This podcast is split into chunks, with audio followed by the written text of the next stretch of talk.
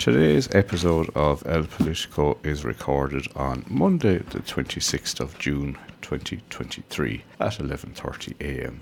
As usual, some terms and conditions may apply and circumstances may have changed since this program was recorded.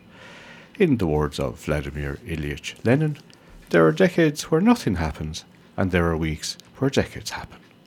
So, we're going to start with an oldie and then we'll start with a goodie.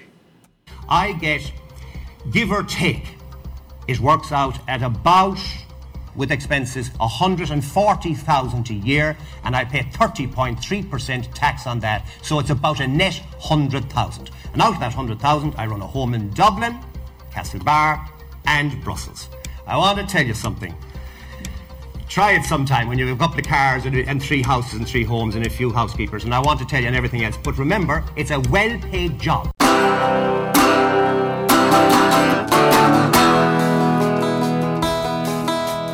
met her in a club down in Old Soho where you drink champagne and it tastes like Coca-Cola. C-O-L-A Cola. She walked up to me and she asked me to dance. I asked her her name and in a dark brown voice she said Lola. L-O-L-A Lola. La la la la Lola.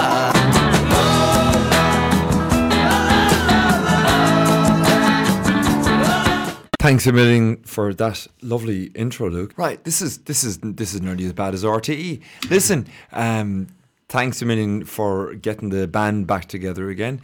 I was just thinking about this. What band would you choose to get back together? If you were getting any band back together, what band would you choose? I know you would slag me off and say Wet Wet Wet with Marti Pellow, but I wouldn't go quite Marti Pellow like. But from a point of view of of bands that are not there anymore due to having lost their, their lead singer or, you know, who would you have getting a band back together? Because I've been away for the last couple of shows. Interesting Put question. Put us on the spot there, Thomas. That's an interesting question. was such a great piece of music with the Kinks Yeah. and Lola. Yeah, and there were difficulties there between Ray and Dave Davies, the two brothers. Actually, Ray Davies was 79 last week. Um, so, wishing him a happy birthday, the Muswell Hillbilly here from Scariff Community Radio. That's all right. That's all right. Uh, what band would you think? We, Who we might think? Come back to that later on, Tom, because you're after, as- as usual, you're after throwing a scud into the works now. Because we had a great uh, intro to this show lined up. Because Paul is going to explain uh, the Kinks and some words from that song, Ah, yeah, no, and where we're going to start off with the program. Well, in case anyone is tuning in for the very first time and they've they've kind of pressed on the wrong button and they got us instead, um, this is El Politico. We speak about everything political from the US to the UK and back to our homeland here in Ireland. And uh, where are we going to start with today? Uh, for a change, we're going to start with the mothership. And it's, I think it's going to be a slightly different episode, Paul. Um, yeah, we do follow a certain format. Yeah, um, pretty much um, Ireland, domestic, um, UK, and then US.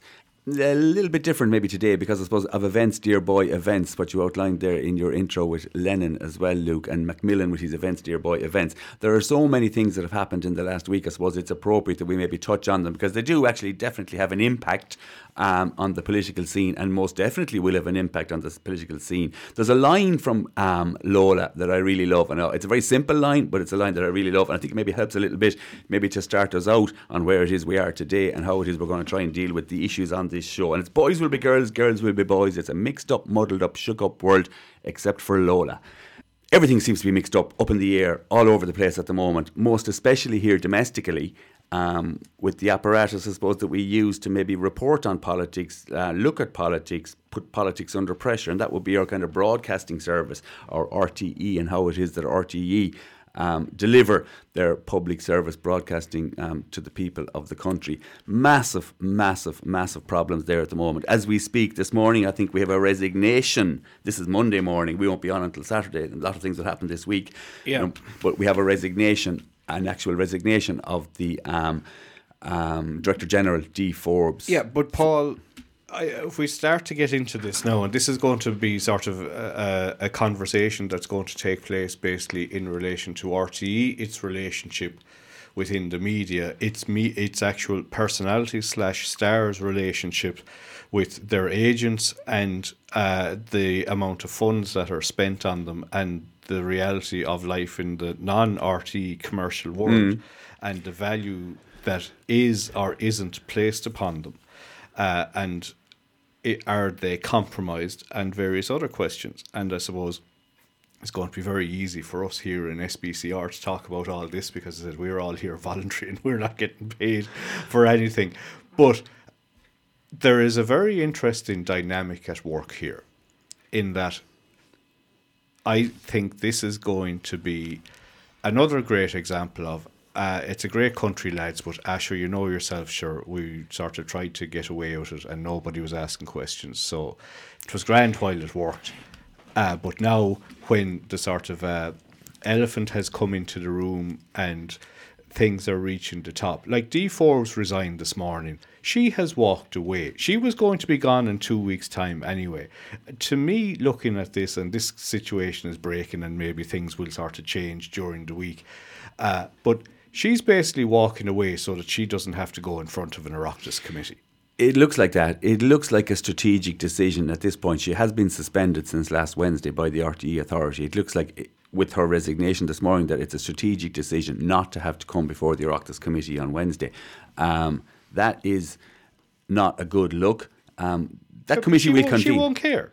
Well, I don't know whether she look. I don't know whether she cares or not. She obviously she expresses a lot ca- of sentiment but- in but- her resignation about caring for the staff and, and the whole thing. But I, I, that's just where it looks like it's at now at this point in time. If you look at the other members of the RTE, um, not the the authority, but the kind of executive board, those people that run RTE on our behalf.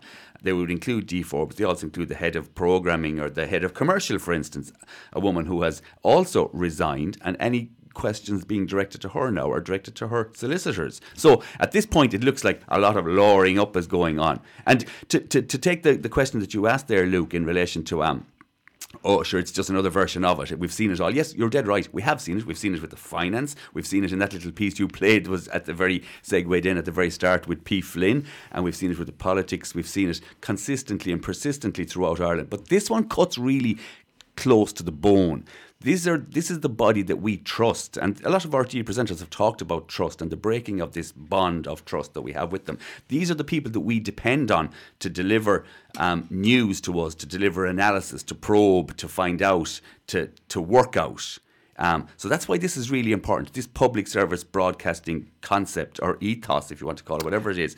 Um, but it's important that we, even as part of a community station, we're all part of this. You know, uh, whether it's commercial radio, they have a, a, a a public service broadcasting remit as well. You know, they're under the auspices of the Broadcasting Authority of Ireland. Everybody has something in this. It's just that the mothership, the Queen, the top end, look really shaky now at the moment with the events but, of but last the week. elephant in the room in relation to that, Paul, is, and you, you, you look at a scenario where generally, if you look at uh, many things in this country, if it, uh, we sort of operate off like a, an English model to a certain extent for lots of things, right? We'll say, with you know, say with the HSE or whatever like that, or you know, uh, security in the country, they sort of tend to sort of operate things on how it go, how it works in somewhere else, and then they'll bring in a bastardized version of that over here and make a pure uh, nuts of it.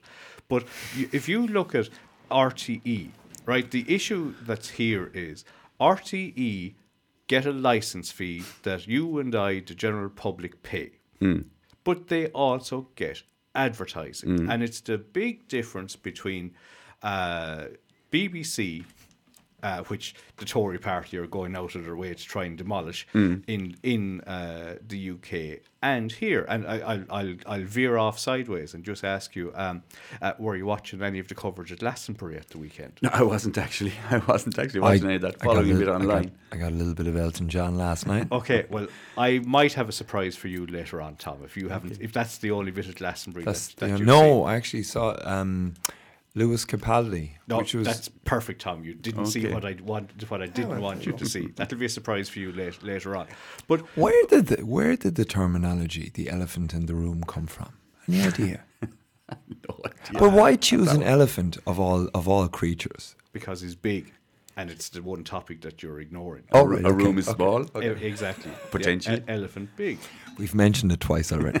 Yeah, but there, there, there, there, there's another issue that, that that's at play here, and, and before we get into it fully, Paul, uh, this is like a financial scandal as well, to to an extent, and we'll we'll talk a little bit, you know, about um, barter accounts and concealed payments. But do you know uh, there's a common denominator between here and take another organisation in the country that has had financial scandals in recent times that Thomas and yourself both have an affiliation with. the FAI. Correct. And do you know what the uh, thing in common they have? The auditors are Deloitte. Deloitte. okay, right. Yeah. Yeah. The the funny thing, again, I don't know the the detail with regards to the RTE events, but from a basic counting accounting scenario, if you pay out to somebody, the money has to come in somewhere. So how is the money that was paid out to Ryan Tubridy? How is that covered up in the accounts? If I, can we go back what, what you were just starting to talk about there, Luke? The model, the the the, or the public service broadcasting, or the the, the, do you call it? the maybe the public service broadcasting The is only one. The no, the, the, uh, no, it's not even an ethos. It's the model, the, Yeah. the model of distribution of news or, or or entertainment, whatever it actually is. And you talk about the BBC model, and you talk about the RTE model. The BBC model, as you rightly say, is exclusively one hundred percent based on license fee. So then you can create this public service model that's the envy of the world um, with BBC World Service, with BBC Sounds, with BBC One, Two, Three, Four, and the whole lot of it, and regional radio, the whole thing, totally funded under a model of license. Yes. Now you have scale in the UK to be able to do that. You have 70 or you have 80 million people that can do that. So then you can create a public service they've had monolith. For, yeah, but You've they've had, that it for years. Yeah. you've had that, and you also in parallel to that, then you have ITV, or you have Channel Four, or you have Sky. regional stations. You have Yeah. Sky, you've, and you've, you've you have subscription models now with Amazon Prime and Netflix. Okay, and so you have that, and it's quite distinct and it's quite clear, and you can see, and you can see the public service elements in the ITV or in Channel Four. Most definitely, you can, but it's quite clear what their model actually is Unless we not forget GB News. or GB News. Again, they're on the pitch now. That type of hmm. model is on the pitch as well, privately funded with people with perhaps might have a political agenda. In Ireland, we are. I don't know. I was trying to find other places where we have this model, this aggregate model, if you want to call it that, and it's a dangerous model to actually pursue. We have, as you rightly said there, we have in the one hand the tune of 200 million euros per year. You have license fee subvention to RTE, right? Then you have the advertising revenue that's generated, and they're the biggest advertising um, uh, vehicle or, or, or whatever you want to call it, Hoover in Ireland. I, online are probably chasing them really hard now at this stage, but they're the biggest RTE. That generates another 100 million euros. So it looks like a kind of a two thirds, one third. But on top of that, on top of that, what you have as well, which is pushes into the problem that we are now with Ryan Tubridy, you have sponsorship of programs. So you have the advertising, you have the sponsorship of programs. After that, then you have a new development as well. You have these advert- advertorial type programs. There was one there about a year ago, you might have seen it, about my university life, my life at uni. And it was a kind of a half an hour, prime time, seven to half seven, looking at a student going to Dublin, going to Limerick, attending university. sponsored by? That was created, never mind sponsored. No, it wasn't even sponsored. It was created by the Irish Universities Association. Yeah. And that gets prime time as well. So you've got advertorial, I suppose you've the- got sponsorship, you've got advertising, and you've got license fee. Yeah, the equivalent It's- the equivalent in a newspaper would be we say in the likes of the uh, Limerick Post or the Clare Herald, where there will be and it says it's advertised. advert. It says it up on the top banner. Now that isn't.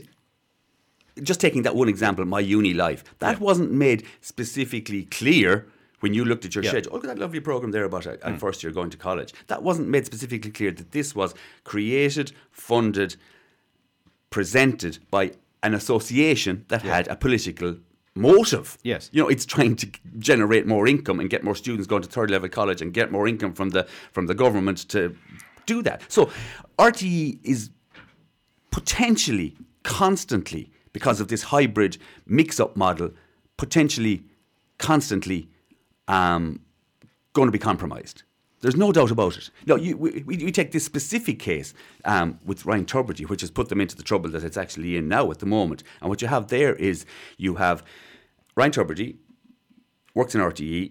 He has his wages paid by RTE. Ryan Tubridy does his radio show But and he, does the he's- Late Late he- Show. He's technically, uh, is he technically an, uh, He- not an I- I- employee, he- he's, a he's direct possibly not an employee, employee, but but he is paid by RTE. yes. and he has a program on Friday nights on the television, and he has a program on the radio at nine to ten every morning. His program on Friday nights is sponsored by Renault, um, a car brand. So straight away, program sponsored, and this arrangement was created then. A lot of pressure, and you see when RTE and there's it's a, it's huge organisation. It determines most of what media is in Ireland. RTE, it's as I say, it's the mothership of, of, of media.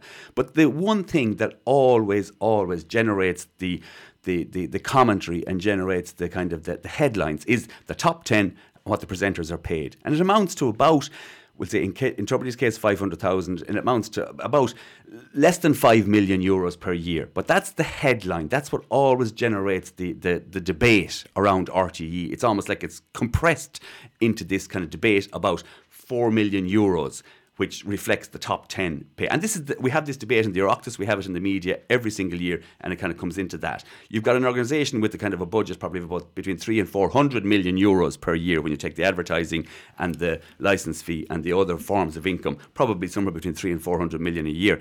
And it comes down to this four and a half million. And when RTE, maybe as you say, from an ethos point of view, are showing up now to not be able to be truthful about that 4 million, you know, in relation to how they present those figures, they basically lied to the Oireachtas when they presented those figures because there's a 75,000 euro bung or payment extra to Tubridy that isn't accounted for in this headline figure. Well, if that's if they can't present those honestly, truthfully, and without any kind of um, implications or any kind of questions, well, then I mean, you surely have to question the whole other, other 340 odd million that they're dealing with. You know, it's the one. It's the one that sets off the red lights the whole time. The top ten. It's a relatively small amount of money, but it sets off the red lights all the time when we debate RTE. And if that's wrong, as you said, then Luke, it's about an ethos. There's something rotten in the state of Denmark if that's not quite right, and that's what we're going through now at the moment. Yeah, and it's a little bit like they're they're trying to do it and get away with it, and it's only now that they've been caught. Yeah. that it, it's come out. Now, there, there's a whole other debate in relation to the cozy cartel relationship between agents and the top stars in the country, not just RTE, and we'll say the, the messiah in the room, uh, the Jose Mourinho of sort of the entertainment world is Noel Kelly This is the agent. This who is super the agent. Yeah. he's like, or he'd be the is it Jorge Mendes? You know, he's Oh, yeah. like he's the agent to the Super stars agent. in Ireland. So he's he's Tubridy, he's Claire Byrne. Claire Byrne on the radio this morning, uh, coming out, uh, stating that her salary is two hundred and eighty thousand a year.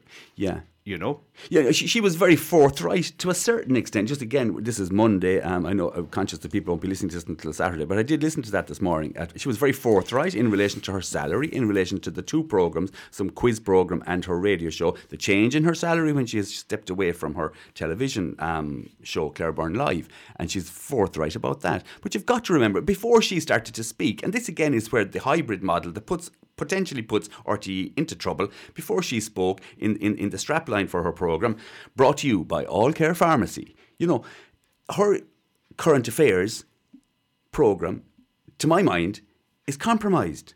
If she has to deal with, you know, the price of drugs or something hmm. on this show at some point, Department of Health, some debate about that, she's compromised. I straight away in public service broadcasting, if you're in the pay of somebody else, you're compromised. I think it's very simple. I don't think you can afford in a show like that. Whatever about Tubridy, you can make those cases, and the, the real case here is trying to hide payments. It's not about whatever about light entertainment and sponsorship. That's maybe okay, but when it comes to public affairs and a current affairs program like um, the, the the radio show in the morning, you couldn't and you shouldn't be sponsored. Now, Claire Byrne as well, she was very forthright, she was very clear, and she outlined honestly what she gets and what she doesn't get and the whole thing. But Claire Byrne, you have to remember, historically, maybe she was a young journalist or a younger presenter on RTE. She was in trouble a number of years ago in relation to off-field income. She did a gig for Davy Stockbrokers again.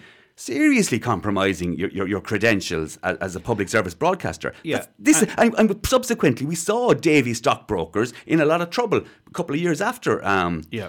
And her, this, her and, and performance. and this goes So back to the whole thing thing is not where good. it- if you are uh, in a commercial radio and you do side gigs, That's fine. That's fine. It's fine. But when you are at the state commer- the Public state public Service broadcasting. That's not good. no, it's not good, and it was said the, the optics of it stink. And this is one you- you've got to look at all the you know this is the thing that has crept in. In the middle of all this, I was on Friday looking at this and following this, and in my feed, all these algorithms they work it. What do I see comes into my feed? Kathryn Thomas. I love to drive a Peugeot car. I can't wait to get out in the countryside in the sunny sunshine. You know, she's obviously got some deal with Peugeot. Again, that's not good. You know, these gigs that Yeah. public service broad. Now, Kathryn Thomas says, you know, high profile and all those kind of things. like the that, Department yeah. of Health, Yeah. the Department of Health actually um, were sponsoring that at one stage again, which is slightly odd to say the least. So, supposing Kathryn Thomas, you know, decides to start.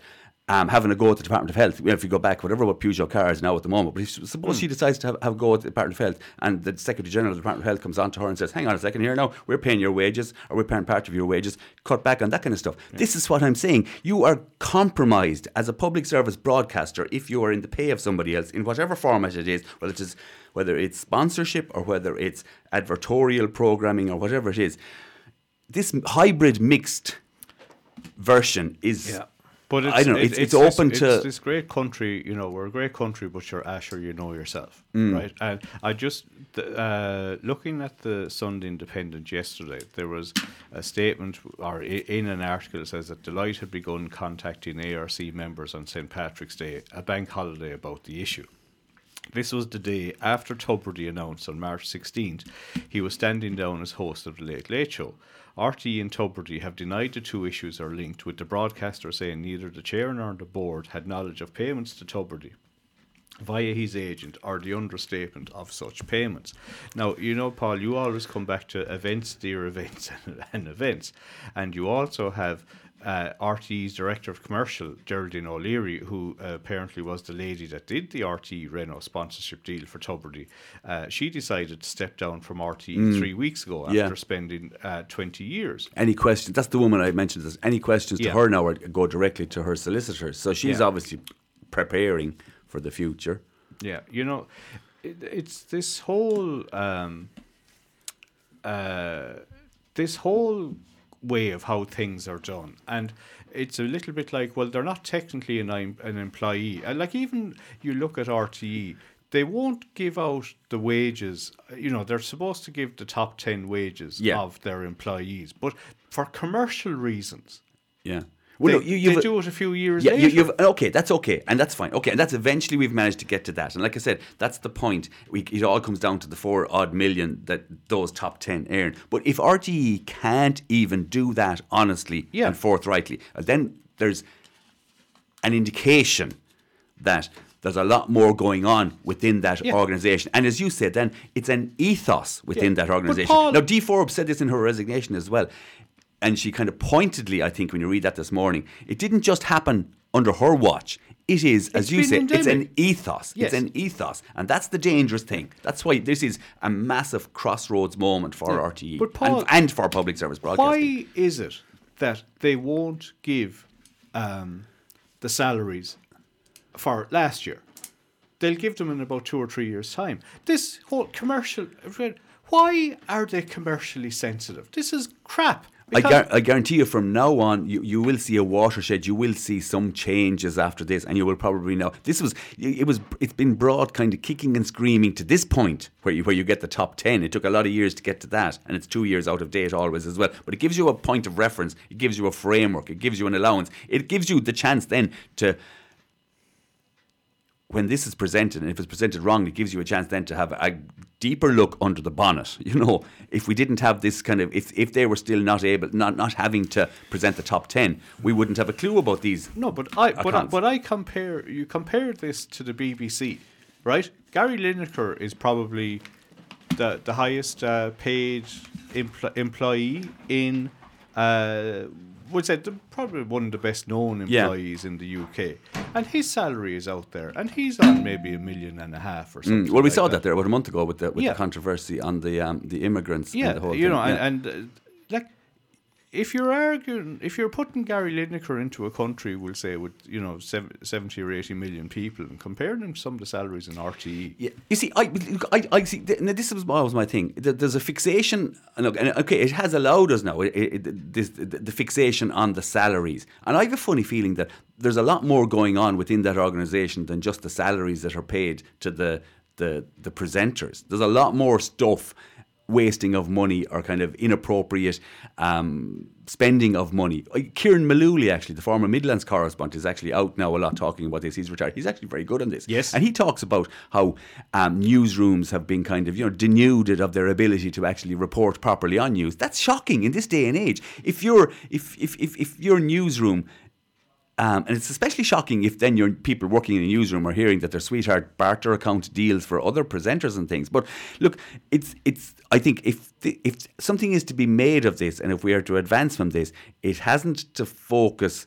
Use what has happened on the top ten earnings or the top one now at this stage it appears is all it is use that but use that as a as, as, as an entry point to have a closer and more forensic look at what it is is going on within that organisation. It's absolutely critical. We've just had a commission on the future of broadcasting or the future of media, I think, in Ireland. It reported under Brian MacCraith there. Um, a year ago or so, and was in operation since 2020, or was doing its work since 2020. The overwhelming majority of, of stuff that went into that commission, I think there were about 2,000 um, submissions. Yeah. And I would, the overwhelming, I looked at them because I sent one in myself, Yeah. interestingly. Um, the overwhelming was to do with RTE. And they were packaged and presented, and there was kind of PR companies presenting them and developing them. Whereas, you know, if Joe Soap on the side of the road in the country was doing one, he was doing it himself on his own basis. But we were making these points. This this hybrid version of public service broadcasting is just not fit for purpose in today's age. And here we are now, we're starting to have chickens roosting or whatever it actually is. Yeah, like you had the report on the future of media commission. That's Paul. the That was yeah, it. that's it. published on July twelfth, 2022. And the media commission or Coimisiún na Meán we said depending on your ling- linguistic skills and how you Mm. want to uh, interpret it. They came out, I think, with about 51 recommendations. Right, and the Yeah. government accepted fifty of them. There's one that they didn't accept, and do you know what the one they I wouldn't accept? I can tell you because it's it's specifically related to RTE, and I would hazard a guess, and I don't expect to win the jackpot on this one. License fee. How much are we going to get in the license fee? Yeah. The whole thing came down to that from RTE. I saw the presentations, Yeah. I saw the submissions. They were tarted up beautifully in nice documentation and the whole thing, and it always came down to paw out more money, hand it to us, license fee. Hmm. But I, I put to you now, Paul. You, you you're talking about, we'll say, the general media in Ireland, and we'll say how news and everything else like that is is put out. Now, in general, you look at some of the uh, companies, uh, newspapers, and radio stations, and uh, around the country, and you have one or two big international companies that now own a lot of Irish media, not state media, Yeah. right? And there's one company in particular uh, that uh, owns uh, media relating relatively close to this county, shall we say? Not in the county, but relatively close. So if you were on social media and you can look for pages and it'll be sort of, we'll say, it'll be Cork Live, Dublin Live, Limerick Live, Yeah. or stuff like that. And they're putting up stories where there might be um, one link to an article about Limerick, right? But then you go down through their feed and there's five or six links about Dublin, three or four about Cork, and other stuff that has nothing to do with Limerick. So it's a bit like it's all been watered down and dumbed down, and it's probably someone uh, sitting at a computer uh, in the middle of the country, you'd hope, maybe somewhere, that's sort of saying, right, what's going to get me the most clicks? So if Yeah. there's a sexy story in Kildare, I'll put that on the Limerick page. That's not covering you know, news or stuff like that. Tha- That's that's com- that's a commercialism side of things. But Yeah. then you look at the the the the other way you look at this is. And you have the likes of Newstalk and you have Today FM, which are owned by the same company. I suppose that's maybe a bad example, but we say you know News some of the bigger bro- uh, broadcasters. I would say even say Clare FM, uh, you know, Live ninety five, um, ninety six FM in Cork, uh, you know, Gal- Galway Bay, any of them, they have um, a news outlet, and you hear commercial radio saying the biggest expenditure that they would have in general is covering news, which doesn't really bring in the sexy advertising. No. right? But they have to do a certain amount of it so that they can go Yeah, and get, get the, BA get the sexy advertising. Yeah. Whereas the likes of RT has their cakes and eat it. If you're going looking for news in the country, uh, outside of the journal or you know Twitter or the cesspit that is some of the social media sites that are there now, you're going to go to RTE News. Well, you see, that's because you and, and some of the presenters even talked about this in, in, in, in, in addressing the issues of last week. They've uh, established a trust, a trusted brand, Yeah. if you want to call it that. You know, over many many years, I suppose since the times of Two RN as radio, and the establishment of the state, and right through the 40s, 50s, 60s, right through. Now, the point is, you've you've outlined it there. They were exclusive for most of their um, lifetime. There was nobody else really producing news other than the printed papers. Now we've got an absolute plethora of, of, of news channels good, bad, indifferent, downright rubbish, um, fake even at this stage. But RTE are still trying to, like the man says, eat yesterday's dinner today. They're still trying to live on old glories while they have. The whole thing has moved on, and even their ethos has perhaps moved on as well. So, like I said, now is a massive crossroads. It's a huge point in time. You know, not just because of RTE, but they're in the spotlight now at this point. But it's a huge point in time in relation to news, the dissemination of news, um, the trusting of news. It's massive. It's huge, and it's it's never been more important. Um, and RTE, unfortunately, have done themselves a lot, a serious amount of damage um, with their actions that are being brought to light now at this point in time. Um, some people decide, describe it as an existential crisis. I would think it is for RTE at this point in time. I would think it is. Oh, I would think this is a case of where um, I think the you know Thomas alluded to the elephant in the room. I think the elephant has sort of uh, landed, and the elephant has sort of uh, you know uh, laid a smelly one. Yeah, absolutely. but you see, well, but that's why I, I bring it back to here. What we're look, there's an architecture as well. Like you, you described it there, whether it's the person kind of deciding on clickbait in, in at a computer screen. But there's an arch. Look at our architecture, and I'm not just, but and this is around the country as well. Community radio, um, it's there as well. People that are prepared to kind of maybe do it on a voluntary basis and and work it. Look, we mightn't get, get it right, but we should be part of it as well. We should be part of public service broadcasting in relation to asking perhaps probing questions. Um, you know, there's no reason why we shouldn't. We shouldn't be cowed because of the great monolith that is RTE and they have exclusive rights to public service broadcasting.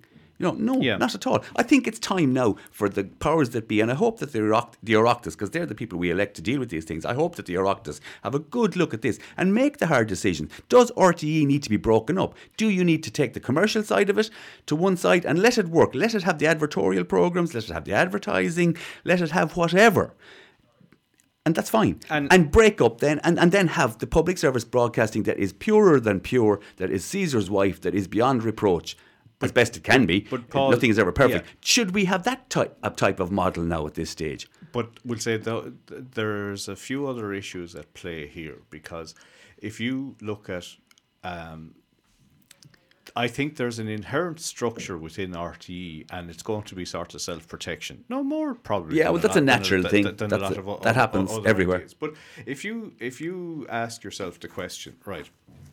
Um,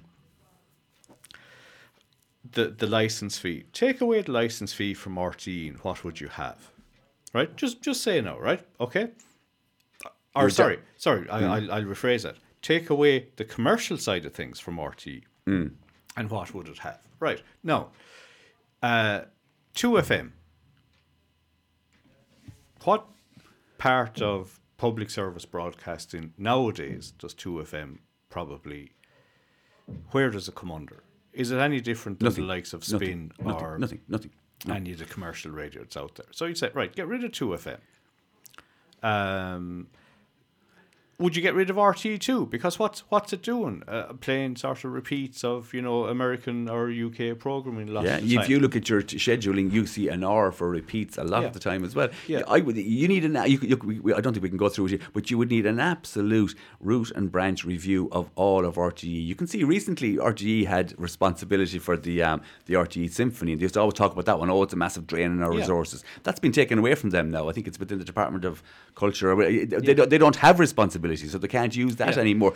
I, I do think you have to have in light of the world we live in, in light how in light of how it is that things have changed, I think we do have to have a proper um, debate on this ethos Yeah. of public service broadcasting, and I think it, I think it can be a lot um, clearer and a lot more black and white than what it has been heretofore. And, and you talk about black and white, Paul. Uh, this is relating to Ryan Tubridy and 345,000 euro payments. And we'd like to welcome Thomas back. Uh, all okay, Thomas? Hold on a sec. No, But no, I'm frustrated. uh, well, well, that that's okay. But you you talk about uh, the question in relation to GAA Go. Oh, yeah, and well, the, and the and the commercial relationship. This is back Yeah. to commercial. That's another one, right? actually, yeah. And the line that they sort of didn't really come out with, we said the GAA and the relationship with Sky and the relationship with RTE, but the G RTE have a commercial interest mm. in GAA Go. That was ext- I thought I, I, I, the debate was pretty hot in relation to watching matches early in the championship, and it was about access to watching. But it was extraordinary that that point in relation to RTE actually having skin, having commercial skin Yeah. in that game. So then there's, there's almost like it's almost like uh, insider trading. It's in their interests to run down their own Yeah. Because, because they know because that they, we they- can they- make they have the subscription spon- money. They have the sponsorship Again, for that got. No more so than advertorial, advertising, license fee. It's another one. The the fact that you have a station like RTE becomes a partner in another station Yeah.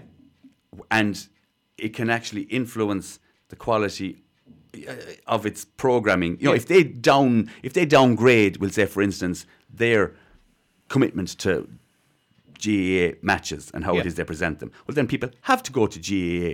Yeah. Go. And oh, you have to pay a subscription. Crazy. And oh, by the way, we're and RTE half the money out of. RTE get a free card on that one as well. Like I said, they've constantly, you know, um, queered the, the, the, the media pitch, if you want to call it that, in Ireland. And, you know, always using the cloak or the kind oh no sorry always using the kind of the the, the beautiful stuff of pub, on the basis of public service broadcasting. It just does not fit. This hybrid model whether it's the GAA go whether it's the advertorial the advertising whatever I say it doesn't fit or sit easily. It just doesn't. It doesn't. Tom- they've had it their own way for far too long. You've been out of the room now for a few minutes. Give us your thoughts on what you think RT's responsibilities should be. Should they be purely commercial? Should they be purely public service broadcasting? Should they be as they are at the minute, a mix of the two? Or what are your thoughts? Uh, I suppose in, in relation to my thoughts, um, I've been listening um, for the period of time that I was in the studio to both of you um, speak very um, well about the conversation about RTE and government and the responsibilities. I have a couple of slightly different angles uh, in relation to all the different bits and pieces. Ryan Tubridy as a presenter, how many gigs has he out there that can bring him the, the level of pay that RTE have been paying him? Number one. He wouldn't have the gig in the UK. Where else can he go? Would he have it in America? No. No one really knows him, and they've got better presenters, more Americanized presenters than Ryan Tubridy. So, from an RTE perspective, they're in the winner's seat from a point of view of being able Negotiate. to negotiate costs. That's number one. you would imagine yeah it's a good point it's a very good point Um, so it's it's the the institutionalized sort of scenario. My um, late father-in-law used to say on New Year's Eves and, and certain RTE events, especially the Late Late Show, when they didn't have a high-profile um, celebrity in the country that particular weekend for the RTE show, that oh look, they're rolling out the heads from the RTE canteen again. right? They're coming out from it. so it's basically those associated with RTE in different walks of life were being brought on as guests on the RTE show or Yeah. on New Year's Eve when they, they, they brought in a couple of of, of kind of of um, recognized heads. Um, I think that they from I think a separation point of view, um, RTE should be a public body and there should be a separate, completely separate commercial entity because I, I, I agree with you both from a point of view of this grey area, this mixing of both, and, and as I say, having extra gigs on the side that compromise your position as an RTE broadcaster or presenter. Um, I, as I said, we need to finish up on this, but I'd like to bring us back to 1984 to a song that I had to play on Saturday night. I don't mean had to play, but I'm going to I'm going to give you a few lyrics from this song, and they tie in with the discussion that we've just been having, and you, it might raise a few eyebrows. But anyway, I'm going to I'm going to let fly with this one. Um, here we go. Pioneers and alcoholics, Plaque Spuck and the FCA, Free Nicky Kelly and the IRA, hairy chests and milk white ties and Mickey Dodgers in Disguise, McGrath's, O'Brien's, Pippin's, Cox's, massage parlours in horse boxes. There's Anyone for the last few. oh, we're not there. Am I there yet? No, no, no, no. There's Aurons, Baurons, Amadons, Arab sheiks, Hindu Sikhs, Jesus freaks, RTE are making tapes, taking breaks, and throwing shapes. This is heaven. This is hell. Who Who, cares? Who can tell? Who can tell? Anyone for the last chalk ices now. and you know what? I'm waiting for four weeks to get an LED light in my ice cream freezer. Four weeks. And you know what? Who cares? This is Ireland. And that's the thing about it. It wouldn't happen in the UK that you're waiting for an LED strip for four weeks. It wouldn't happen in Germany or the United States because you wouldn't be in business. But in Ireland, it's okay. Sure, who cares? It'll be grand. Do you know what I was told by the ice cream rep? Sure, why don't you stick a standing light there in the corner for yourself to illuminate the freezer? Put a little standing light. But this is the same. This is in a small per. This is in a very very small scale. But in a bigger scale, who cares unless you're caught? And if you're caught, like they have been caught, Yeah. it's a case that there's a big hoo ha. It's a big name in RTE, Mm. but it's the institutionalized Yeah.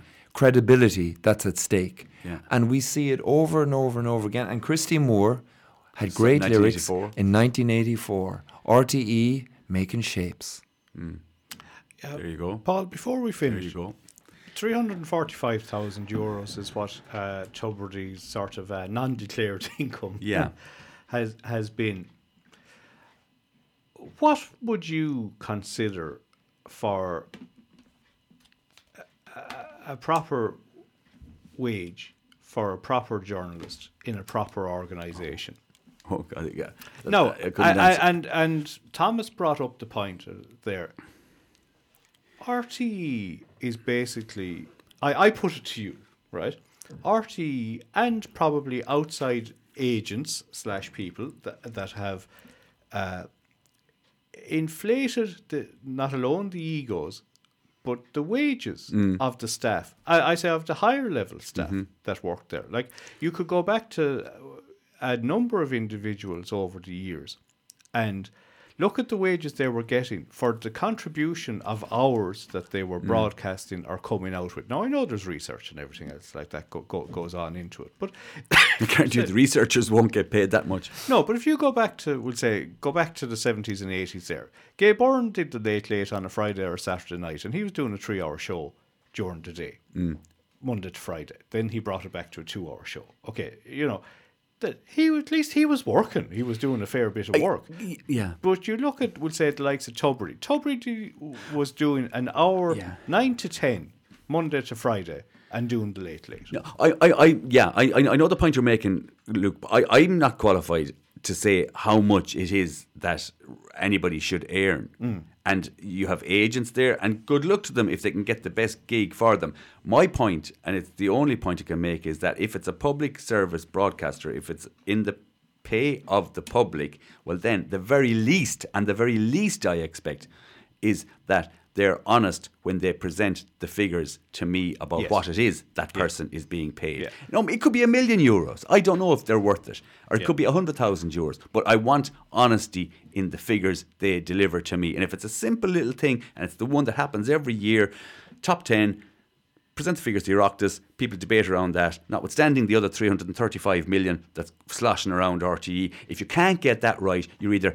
grotesquely stupid or horrendously hubristic. It's one of the two. That's all it is. And that's what we're looking at now after last week's events.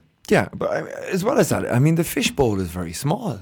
I mean, there's just not that gigs. I mean, uh, from a Thomas will have a go at the 300. Thomas will have a go at how much they should air. No, no, but, if you the thi- point, but- I'm, but- the point okay. I'm trying to make, and we, off It's air, okay, yeah, off no. we alluded to it, right? Name one big star that's gone from No. RTE to, we'll say, to commercial. Right, I'll give you one. Ray D'Arcy went, Came back. and he came back. Yeah. And he was get, I'd say he was getting eh, paid more when he came back than what he was getting on commercial. Well, I, When you say commercial, what, what are you talking about? for- Today uh, FM. Today FM. Today, he went from RTE to Today FM and came back from Today FM back to RTE. Someone that, the only doesn't- other someone that doesn't get license fee. Yeah. the only other um, um, migration was Pat Kenny from RTE to um, Newstalk. News Talk. Um, the- the- the- again, after that, Yeah, but Pat This is- Kenny, is- as a as a say as a broadcaster, is very competent. We we could argue as a TV host, maybe which again, I look, good. But those but, are but the figures, Paul, the figures. He sort of said he, you know, he was earning X amount at RTE, and then you know he went he went to Newstalk. He wasn't earning five times what he was earning at RTE when he went to Newstalk. Look, I don't. We, again, You- you like, know, uh, yeah, the, I- the I figures. are- I would we can't. But the point, I think we have to. The, the point is really important. If it's a public service broadcaster, if they are receiving funding directly from the license fee, if they can't present their figures honestly and accurately, there's something wrong. There's Yeah. something wrong there, Totally. and that's the bottom line. Whatever the figures actually are, that look. To be honest with you, I would. I think they're grossly overpaid. the presenters. Yeah. Um, I would think researchers, production people within RTE, people trying to create ideas, trying to kind of fund shows, should have a lot more money in the kitty for them. Yeah, absolutely. I mean, if you think of Irish presenters as such that have gone across the water and been um, established presenters in a in a in a much bigger, um, I suppose, public audience would be in Graham the UK. Norton. Graham Norton is the only one. Terry, Terry Wogan, Wogan. Terry Wogan is the other one. They're- Eamon Andrews. Eamon Andrews. They're hist- they'd be serious television people in the 60s and 70s. Interesting. Look at those. The, the real talent tends to leave the country. You know what I mean? Um, Yeah. That it goes back to your Christy Moore lyrics there, maybe, Thomas. That, like Eamon Andrews, Terry Wogan, Graham Norton, no, laterally. Serious talent. Left the country, got out of this fishbowl. I'll give you an interesting little aside that I saw in relation to, maybe we conclude on this, in relation to the Tubridy one. Big made of Tubridy. And look, he's, he, he did his job. He did his job over the last, whatever it was, 14 years. Fine, great. Leaving the RTE flagship show that is the Late Late Show. And straight away, and they're they're all like this. They leave, and then there's another gig. What was the gig that was being set up for Tubridy, for Ryan Tubridy? This travel show to Australia with Russell Crowe because he got on so well with Russell Crowe on the Late Late Show. A bit like Mike Murphy did a travel show. You remember that America one in the hmm. 70s or the 80s? So this is going to be an expensive gig sending you off for whatever three, four months to kind of send back this beautiful travel log about Australia. You know, there's a nice little club within RTE, an ethos again that if you're gone, you're never really gone, and you'll always be minded. You know, you'll always be taken care of. Ultimately, with other little shows that mightn't even have to exert you as much as nine to five, or nine to, nine to ten, five days a week, and nine to half eleven on a Friday night in, in, Yeah, in, that's in- that's in a, the that's a, that's like that's, the, the that's la- what you're the talking- that's a club. It's a, it's a club, as you said. It's And a that's what- nice that's little, a nice little so club. why can't that money for that Australia show? Why can't that not be put into the newsroom for the Midlands or for the Midwest to make sure that you're getting all the proper stories and that you're kind of getting the public service stuff out there? We don't need another travelogue from Australia. We don't need another interview with Hillary Clinton and Bill Clinton or the Kennedys. You know, we don't need that stuff. It's more important now that we kind of keep focused on what it is public service broadcasting is supposed to be, not ego driven or centric on the presenter. You know, that's the key to this, I think. Tom? Yeah, there you go. I think we should conclude because we could go on. You could go on and on and on. Yes, and on. right, But I think the true. club is, as I say, they both they both begin with C, or do they? Canteen, canteen. Oh, I was thinking of another word begins with C. NCT. or S. anyway, Move, moving on, Paul. Uh, while we'll stay with Ireland, I said we, we've about six minutes left. We'll say for this part of the show. yeah, Um, we'll co- we'll come back to Irish politics, yes, neutrality. Discuss. yeah. Here we are. I suppose this, this, this is our big. We, we've just gone through maybe the the. the the medium of how it is politics is distributed. Um, this is some kind of meat and meat and um, or meat on the bones or meat and two veg. This is actual politics. It's Yeah. probably it's it's it's it's an issue. We, we uh, people are aware, I suppose, that we have this. Um, Another elephant in the room, Tom. debate. We're having this debate at the moment around the country in our third level colleges. I think it's in Cork, Galway, and in Dublin today as we speak, even where we have this type of conference going on. It's a conference by invitation only Yeah. to discuss um, Ireland's neutrality. A lot of experts from around the world. uh, yeah, alleged experts, and I, I, I said I, I- need to stay off the social media side of things a little bit more because the conspiracy theories about the actual people that are contributing to you have all of that. are basically saying, oh, they're all pro NATO, they're all pro NATO, they want us to that- join NATO. I, think it's described by some of our MEPs, our elected representatives like Clare Daly or Richard Boyd Barrett in the Dáil, Clare Daly in the MEP, as a stitch up, um, as that it's a kind of a foregone conclusion. It's been presented in this way. This is what it's, it's Yeah. this is what they're trying to do: get rid of our neutrality. Um, Look, people are going to have. uh, Our president has even expressed an opinion on this. Michael T. Yeah. Higgins has expressed an opinion a week ago on this. Again, kind of mm, slightly going down that avenue um, that you were talking about there, um, Luke. And again, maybe slightly um, straying over the line of where it is he's supposed to be with respect to the office he holds at this point in time. Not Now, the first time he's done not it. the first time he's done that, but I noticed it's interesting. The political reaction this time was much more muted. Uh, nobody kind of came out kicking and screaming. Nobody in direct frontline politics, uh, tarnished as ministers, whatever, came out saying um, he has overstepped the mark. They're cautious about this one, very cautious about this one. Um, it's it's go- look it's it's a debate we're going to have. It, it, we, you can see world events. You can see what's happening in Ukraine. We hear all the, the debate now about um, the Russian navy, perhaps kind of in the Western Atlantic. It took the kind of southwest Cork fishermen, Fishermen, to, to get them out of the place a year ago. So it's it's always been um, it has always no more so than in European referenda with um, the Nice was it Nice or Lisbon where we introduced the triple lock. You know, it's always been an issue. Irish neutrality right since the time of post Second World War, right since the time of the establishment of the United Nations, it has always been um, an issue. It was an issue in the Second World War, of course, as Yeah. well. It's always an issue. So, look, I, I, I don't see anything too wrong with the debate that's currently happening at the moment. Um, it's only the beginning. It's only the initial part of it. Um, I would welcome that debate.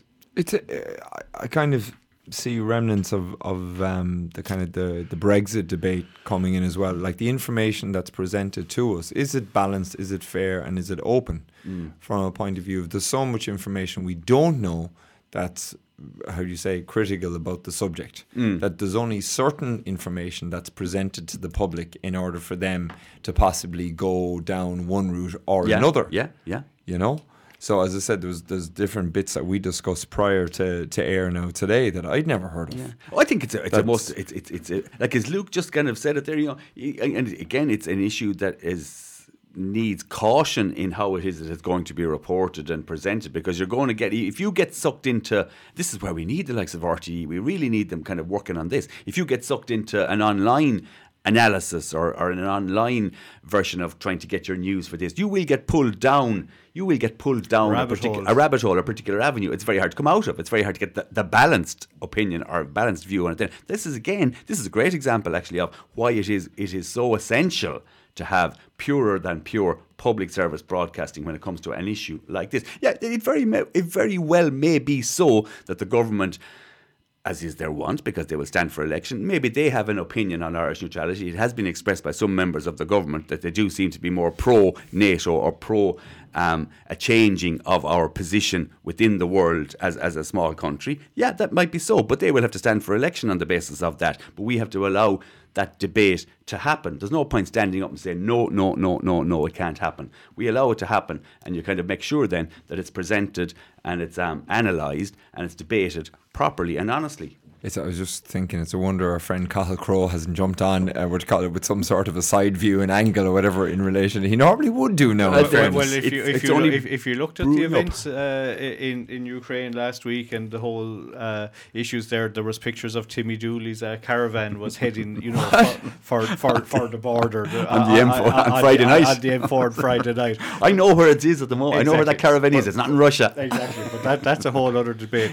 Listen, that's the end of part one. Paul, uh, any appropriate song to play us out on? Oh yeah, I think look, there was, and I, um, I, I was talking to you earlier on. Terry Hall. Um, people, some listeners might be familiar with him, the lead singer with the Specials and Fun Boy Three from the eighties as well. Just before Christy Moore and the Lisdoonvarna Tom as well in the seventies and the eighties. He died just there a couple of months ago. He was a phenomenal. Yeah, he died. Yeah, in his fifties. I think late fifties or Right. Kind of Uh, you- you have a anyway, you have a song? We have a song there, and it is. It's. It, this is a version of it that's not what people might um, remember. It was a song that he wrote um, with the Go Go's, an American kind of all female band, and he had it himself with the Fun Boy Three. This is a version, kind of an acoustic version, I think is really, really nice. Our lips are sealed. Okay, here just we like go. RTE's.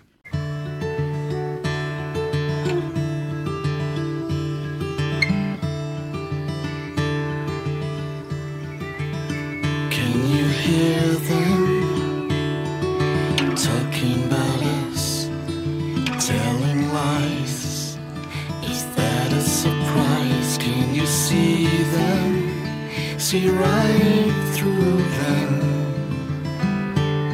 They have a shield, nothing must be revealed.